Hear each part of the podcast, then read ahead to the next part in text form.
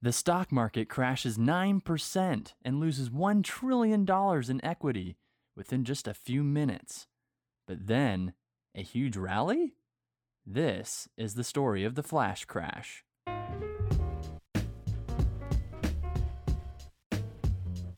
Welcome to another episode of the Fool's Gold podcast. I'm Brian, the stock market fool, and on the other line we've got Ryan, the crypto fool.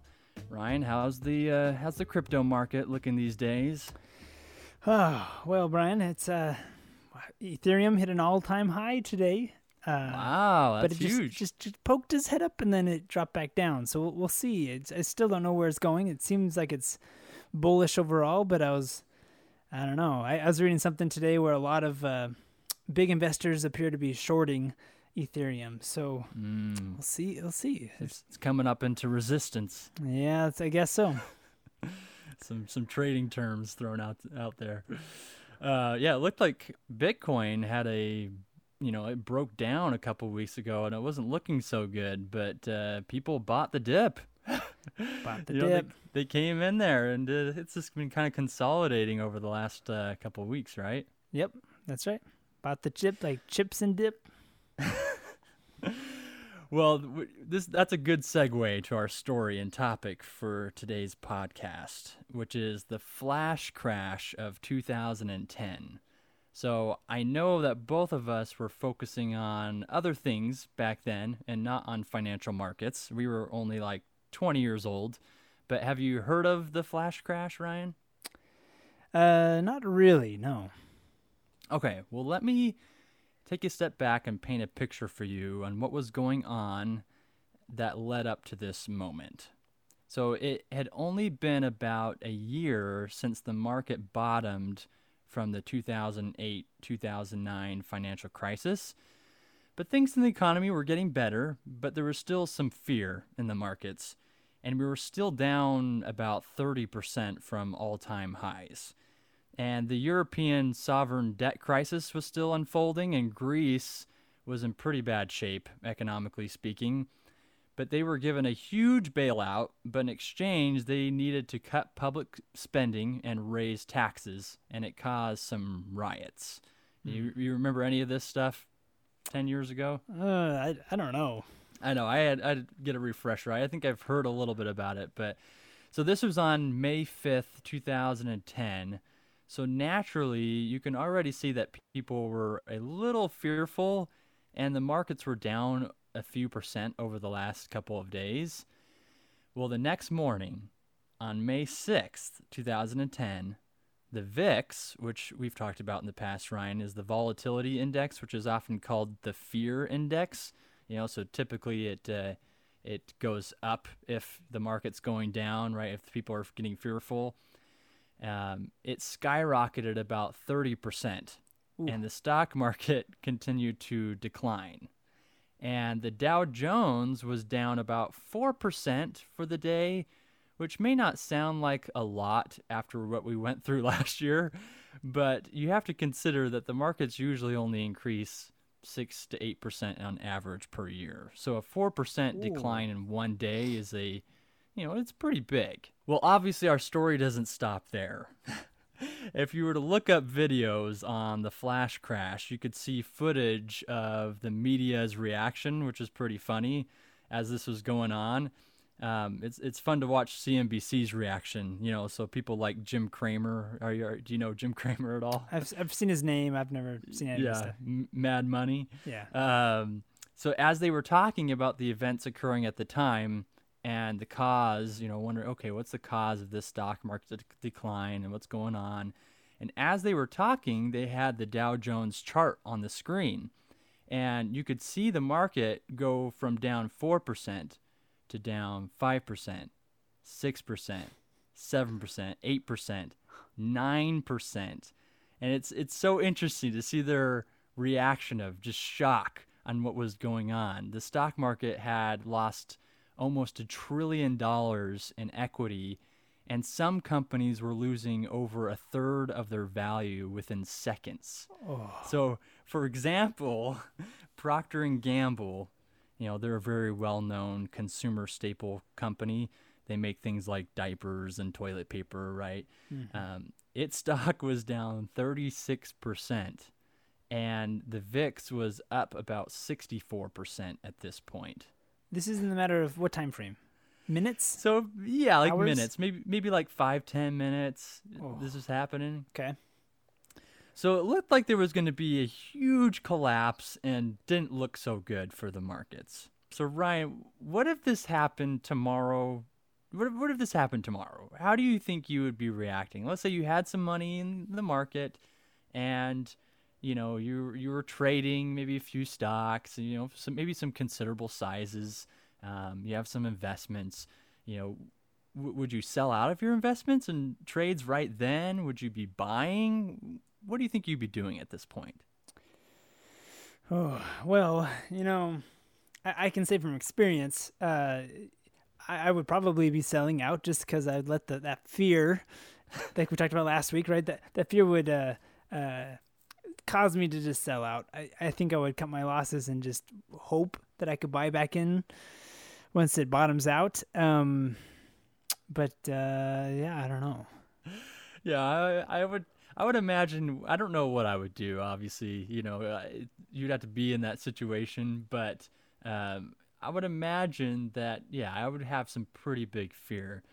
So and, and, and I'll, I'll say this as to say from experience obviously i don't have experience like this in the stock market but in crypto things do go up and down like a whiplash Right, and right, so right. I've, I felt i've seen i've been watching crypto uh, prices plummet before my eyes and like i've you know and and It's uh, scary. it's it's scary yeah when you see when you're seeing your dollar amounts just dropping by the second and you're like i i, I, I gotta get out Yeah.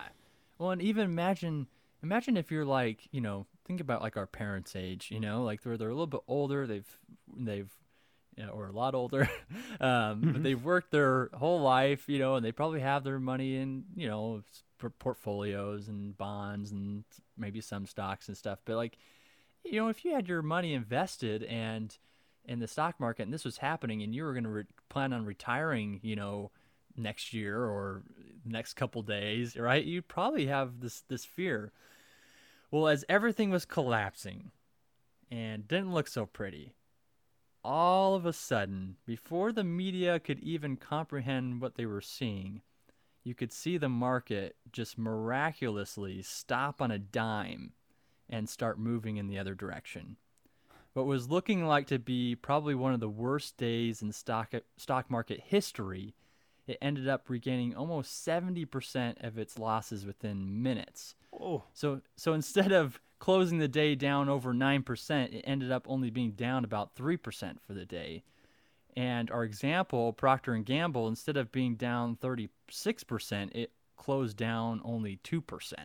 whoa okay all right So yeah, pretty pretty amazing story, I'm right? Had a good ending. Yeah, I'm, I'm I'm imagining like imagining what that would look like in real time.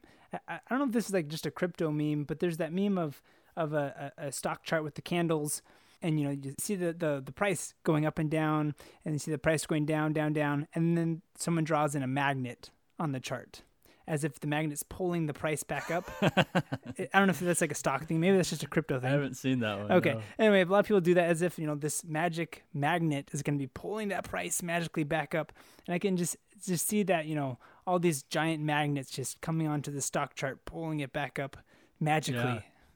That's a good visual. Yeah. If you were to look at a at the chart of like Procter and Gamble of that one day, you know, you look at like the they're called candlesticks and they call it the wick, right? You know, where the price action went, but it didn't actually, you know, close or open within that frame. Mm-hmm. Like the wick, the bottom wick is like so massive. It just looks like this huge bar and then it comes right back up.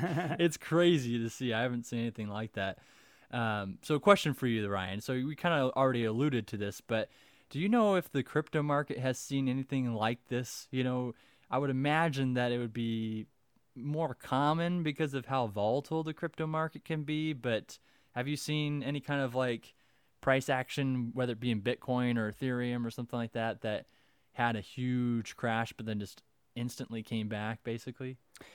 Yeah. So I so one happened just uh, last year, and this is actually the one that I was just talking about, where I, I saw it happening before my eyes. Uh, with Bitcoin, Bitcoin is around like ten thousand dollars, I think, and and then literally within, you know, I could see the price moving down within thirty seconds or so. It dropped fifteen hundred dollars, and uh, you know, which is like what 10, 15 percent. Yeah, that's a big one. Um, and uh, so that was, that was that was a pretty big drop. But historically, um, I know there are two famous. I think they actually called it flash crashes as well. Um, uh, back in 2017. So this is right before the big bull run where everything just shot to all time highs in Yeah. crypto when everything just went crazy and then the the bubble popped and everything fell down. So this is right before all that happened. Um, Ethereum uh, was about three hundred dollars, and then it flash crashed down to ten cents Whoa. and then uh, popped right back up within the same day to uh, three hundred twenty dollars or something. Oh my god. and then you know six months later, it's up in fifteen hundred dollars all time high. Um, and then I think Bitcoin did something uh, similar earlier that year, where it went from like uh, what was it, twelve hundred dollars, flash crash down to six cents, and then pop right back up. Um, Hmm. And there are different reasons for those, and, and I'm sure we'll talk about what led to this flash crash in the stock market. But it's it's always Yeah. interesting to to to, to understand what, what what happened when this crash happens. Exactly. Well, hold hold that thought because I'm curious to see what you learned about that, uh, what caused that, because that's really interesting. I wonder if there's similar stories here. But uh, a random tidbit I learned over the last year or so, which I, I'm not sure if you're familiar with this, but it's uh, circ. Have you heard of circuit breakers? Have yes. you heard of these? uh-huh. Okay. Does, does crypto have anything like that? Uh, maybe I'm not thinking of the same thing that you're thinking of. Maybe not. Maybe I haven't heard of this. No. Okay. Well, I'm, I'm sure there's multiple, you know, terms for circuit breakers, but I guess in context of the stock market, Oh, I'm thinking about electricity in a house. Okay. right, right. Well, okay, so circuit breakers in the stock market, essentially there are certain rules that have uh, they have like three different levels, and the market will stop trading. They'll basically stop all trading for 15 minutes if there's a drop in the market by 7%, 13%, and if it drops 20% or more, then trading is done for the remainder of the trading day. Oh. Have you have you heard of that at all? Mm, actually, it sounds familiar, but Yeah. So I guess like the SEC or one of the regulators found that you know when when there's a big down day, uh, it just kind of builds like there's momentum, and so they want to try to you know halt it. sure. And so they they you know say, hey, okay, let's take a break here. Uh, they, so they call them circuit breakers. Um, so we did see that happen in March last year a few times. It never got to a level three where everything shut down for the day, but there was a circuit breaker on March 9th uh, when it was down 7.79% on the day. Uh, the Dow was down. And then March 12th, it was down 9.99%. And then March 16th, it was down 12.93%. Whoa. And which was the second biggest down day in history for the Dow, which is kind of crazy. And then the largest down day ever for the Dow was October 19th, 1987. It was down 22.61% on that day. And Whoa. uh, I think that's when they actually created the circ- circuit breaker rule was after that day, which they call Black Monday, you know, which was the 1987 crash. Okay. Um, And and, So- and and this flash crash you were talking about earlier, this it was nine percent. You said. Yeah, it, the Dow was down about nine percent or just over 9% Yeah. So as you can imagine, this flash crash it raised lots of questions. You know, what what happened? What caused this panic selling, and how did it rebound so fast? So even though this all happened within minutes, it took about five months for the SEC and other regulators to investigate to see why this happened. Five months. Yeah, and What? it actually it actually continued on. Like they found more and more out over the years. Um, but what they concluded was that this was caused by quote prevailing market conditions combined with the introduction of a large equity sell order implemented in a particularly dislocating manner. So they were ref- they were referring to Waddell and Reed, which is a mutual fund this mutual fund had used an algorithm trading strategy to sell contracts, and it was a massive sell order. I think it was like $4 billion of selling. Oh. And apparently there was a an error in their algorithm. Um, and so, do, do you know very much about algorithms, Ryan? I know you're a math guy, which I know because you taught me most of the math I learned in school growing up. So, are you familiar with algorithms? I, I dabble, but not not particularly. No. Okay, well, I don't really know very much about algorithms, but I find it pretty interesting that they use them in the stock market. Uh, but they were essentially built to replace humans because they can do things that humans wouldn't be able to do physically. So, one of those things is called HFT or high frequency trading, which allows the machines to process huge amounts of orders within fractions of a second. And if you think about it, there's a ton of data that is being collected and analyzed by these computers. And I heard a crazy statistic that if you were to record the first second of trading for all equities, options, and futures in the United States and printed it, it and print it on a sheet of paper, each line, you know, being like a trade or a quote, the first second would create a stack of paper six feet high. Oh. So a ton of data. Um, and so there's actually companies that all they do is high frequency trading. And how they make profits is from what's called scalping. Are you are you familiar with that term? Yeah, yeah, for scalping. Okay, so basically it's where you're trying to capture profits from very small increases in stock prices. So, for example, if you were to buy 1 million shares and then immediately sold them one cent above where you bought them within like a fraction of a second, then you just made $10,000. So, even a penny increase could be a huge profit. Does, does that make sense? Yeah. Mm-hmm. So, think about their business model. First, they have to ask themselves, how fast can we receive information? You know, maybe the information is a stock price, for example. And then two, how fast can we process that information? And three, how fast can we send back an action? You know, like to actually purchase or sell, you know, or something like that. And the faster you can do those three things, the better positioned you are to make money. So imagine how sketchy this business sounds. You might have a company with no name on the door on a big building where they do business. There are fences around the building, heavily guarded, cameras everywhere, no windows. They have double of everything, and they might have another building that has double of everything as well so they can execute these high frequency trades because if they can't execute trades for even a second, it can cost them thousands of dollars. Mm. And they use a lot of power to operate. So if they lose power, they have to have those backups, right? And, and there's something called the race to zero, which is like the race to zero latency. So they don't want any lag between real time of what's happening in the stock exchange and what their computers are actually seeing. And the faster latency you have, the better you're going to be against your competition because you can buy and sell before everybody else does. So most of these companies to get better latency are like physically close to like New York, you know, like in the New Jersey area. So sounds like a, you know, normal industry, right? Normal company. yeah. So one side note with these HFT companies, um, there are some risks that they have. So apparently, I thought this was kind of an interesting little mini story. Uh, there was a company called Knight Capital, and it was a huge HFT or high frequency trading firm at the time.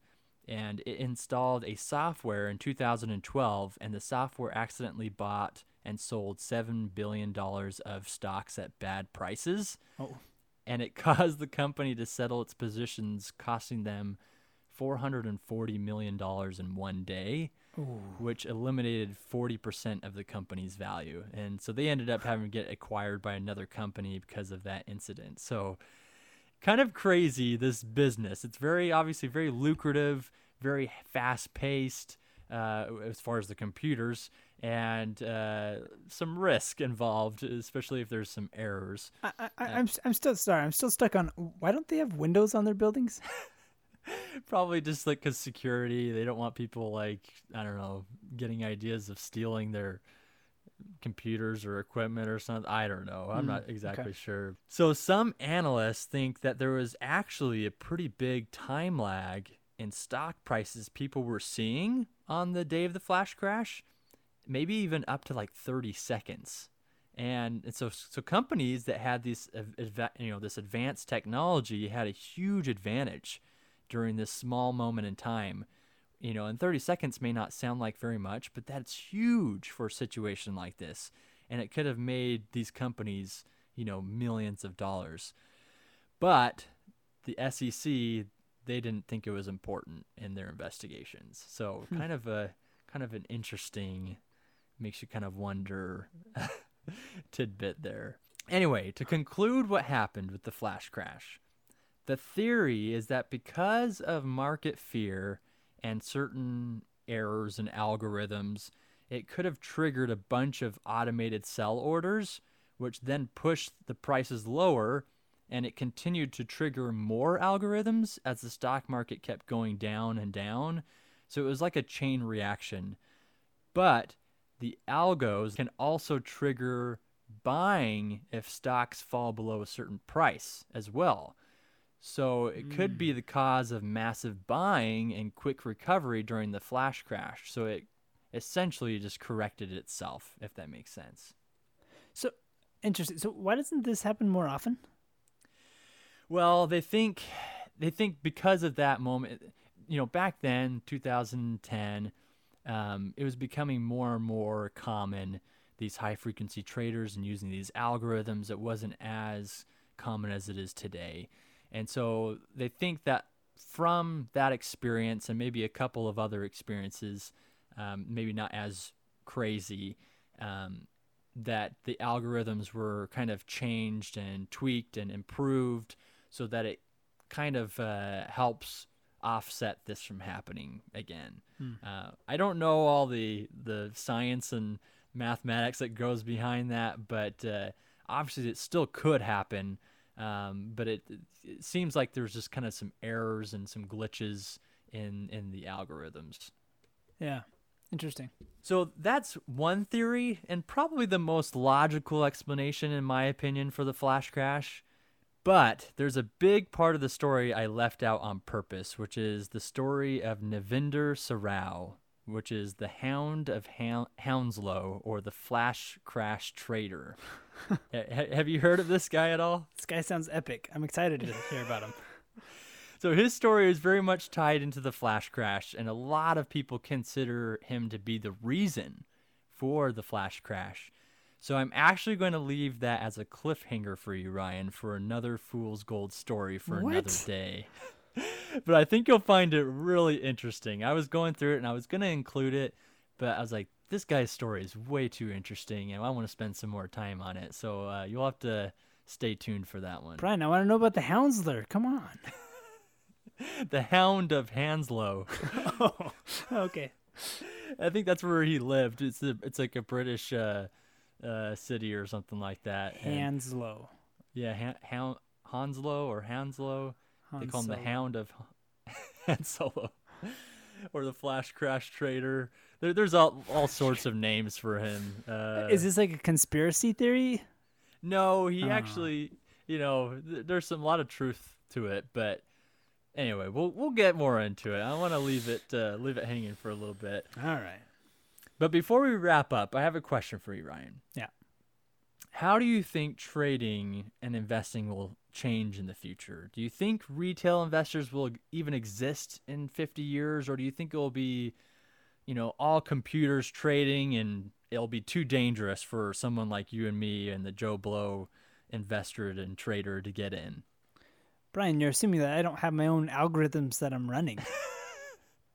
Are you the the the the hound of uh, uh fool's gold or yes, right yeah, exactly. That's exactly what I am. Oh, No, okay. um, yeah, it's a good question. I think you know, as, as I think about it, certainly there's obviously there's there's distinct advantages to running algorithms. You remove emotions, and you're purely making decisions based on data, right? Analysis, right. and and this also reduces the um, processing time, so you can make decisions a lot quicker than a, than a human brain can process, right? Yeah. Um, but I, I think that, I feel like that's only half of the story when it comes to trading, and you know, there, there's there's certain elements to it, like how well do these algorithms process news, um, judging between what is considered good news, uh, you know, or bad news. Does it even consider news at all in terms of, you know, companies? Maybe maybe maybe it factors in uh, profit, uh, earnings reportings, whatever. Right, right. Um, you know, or like in crypto, there's always news of uh, partnerships or being listed on new exchanges, or like there's there's a lot of news. How do, how do these algorithms process this news? I feel like a lot of this, at least currently with our current technology, requires a human brain to interpret, or at least make some kind of guess as to what it would do to a, a price of some asset. Right. That's a good point. I, I mean, if you think about it, it can be an asset to not interpret news like you know think about like with the riots that were happening and stuff just recently at the capitol mm-hmm. right um, people were shocked that the stock market just like roared that day you know it was just everything was fine you know like it was just nothing happened and i can't remember True. the statistic of like how many like how much of the trades in the stock market is you know algorithm based and computer based i think it's something high like 80% or something like that. So it can be good because they don't care you know like all the noise that is uh, coming through and people are like oh everything should be chaotic and emotional and like the stock market should be down 10% you know and but like they don't care. Nothing's really changed you know and so computers just like you said don't have the emotion and so they but like but like you mentioned it's also a bad thing too because there could be some fundamental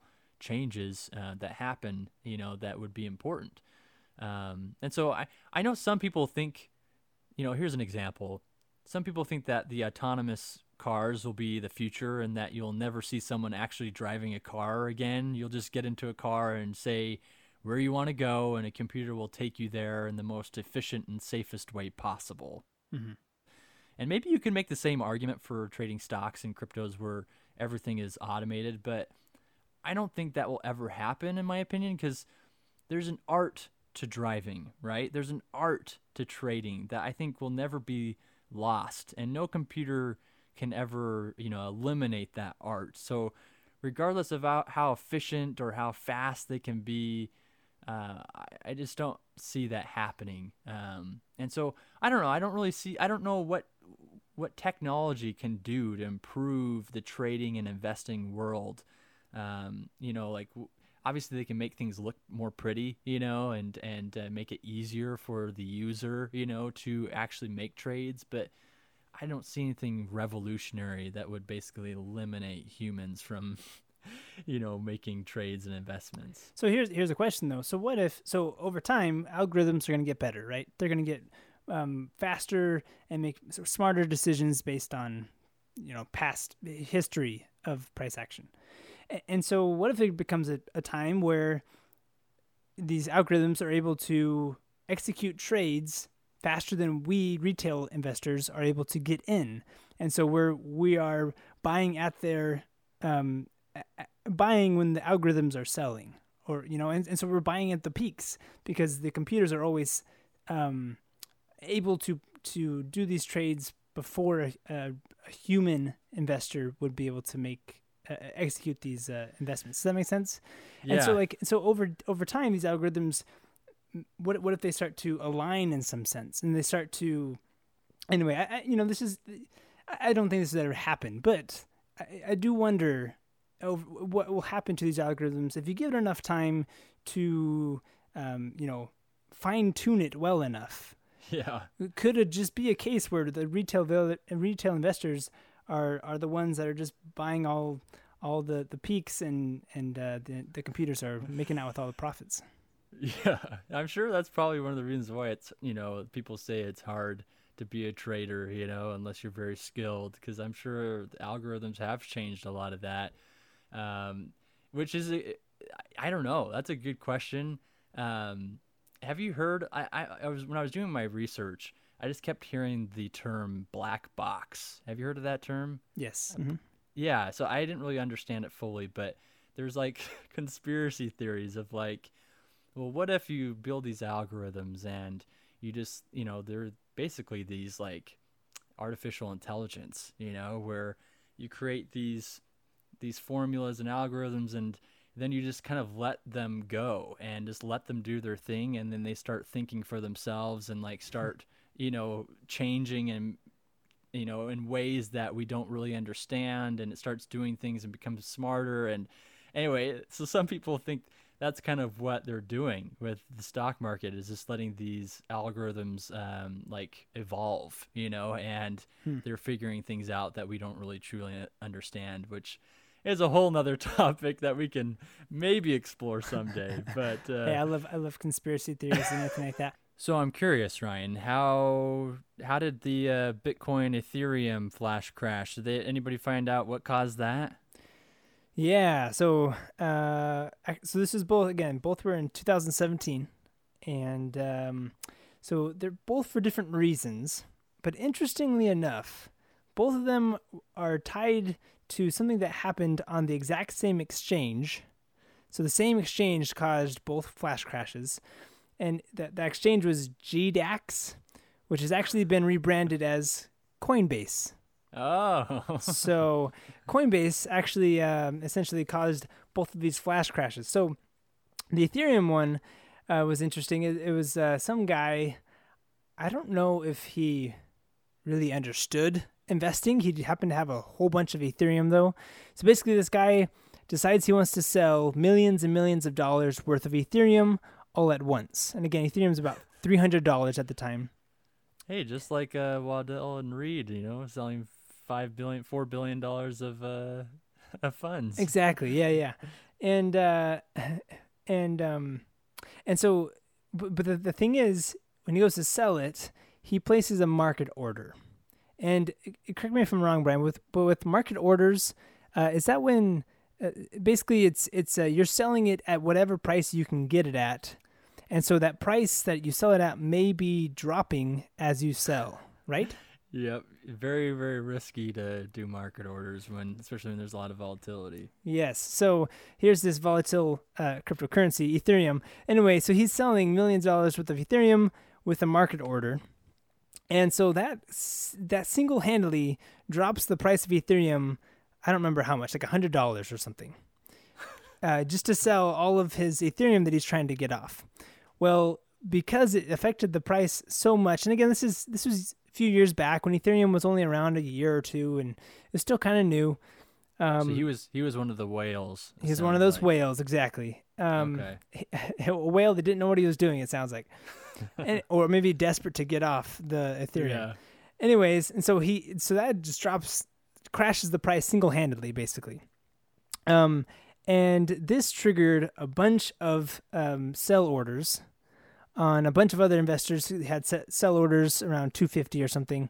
And so then the the, pra- the the price just crashes. Everyone just started selling selling automatically because of all these sell orders, and so that plummeted the price down to 10 cents.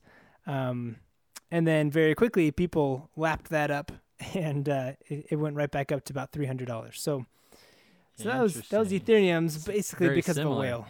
Yeah, yeah, yeah. Except for except this was just one guy who I don't know. not a not a mutual fund. Right, right. Uh, and, and I'm sure he had windows in his house and uh, and uh, anyways, so the the Bitcoin flash crash was a little bit different. It was also GDAX. They had um, gone down for scheduled maintenance. They had taken their servers offline or something for scheduled maintenance. And uh, at the time, Bitcoin was at about twelve hundred dollars. And uh, then when they come back from maintenance, there's some issue with the pricing of their crypto, and, and I don't remember exactly off the top of my head what it was the issue, but for whatever reason, they were listing Bitcoin at six cents, and so people actually were just able to buy at six cents, um, and uh, it was just a a bug in their pricing mechanism. I think they call it like a print error or something, where it was displaying the wrong price. but some people were able to buy it that cheap. Um, and uh, you know that's that, and, and then like I said, you know that was that was a the Bitcoin one was like in March I think of 2017, and so then nine months later, Bitcoin goes up to twenty thousand dollars, and so if you bought at six cents, nine and held on for nine months, whoa, oh my some god. some big gains right there. Did, did they like correct it? Everybody get to keep what they uh they bought? Yeah, so I think actually the exchange uh, GDAX, I think they even um, reimbursed people, especially for the Ethereum flash crash, because a lot of people lost money because of the, all those sell orders. Yeah. Um, and uh, so I think they actually reimbursed uh, some people for the money that they lost. But uh, with the Bitcoin flash crash, I think it was just the exchange that lost the money there um, because it was selling it for so so cheap, and so they didn't. No one. I mean, people just benefited from that. So Interesting. cr- crazy stuff with uh, yeah the the whiplash of uh, crypto. That's that's nuts. There's definitely some par- uh, you know similarities with uh, with those stories. Yeah, and a lot of it is is tied to that technology, right? I mean, Yep. if you're relying on technology with these investments, you know, you, you don't know what you're going to get all the time. You're going to have these mistakes. Well, that does it for another episode of the Fool's Gold podcast. I hope you enjoyed our story of the day and learned something from it. If you did, feel free to leave us a five star review on whatever podcasting platform you're listening to. And also check us out on Instagram, Twitter, and Facebook at Fool's Gold. That's G O A L E D. We post there a few times per week. But until next time, Ryan, I'll talk to you later. Talk to you later, Brian.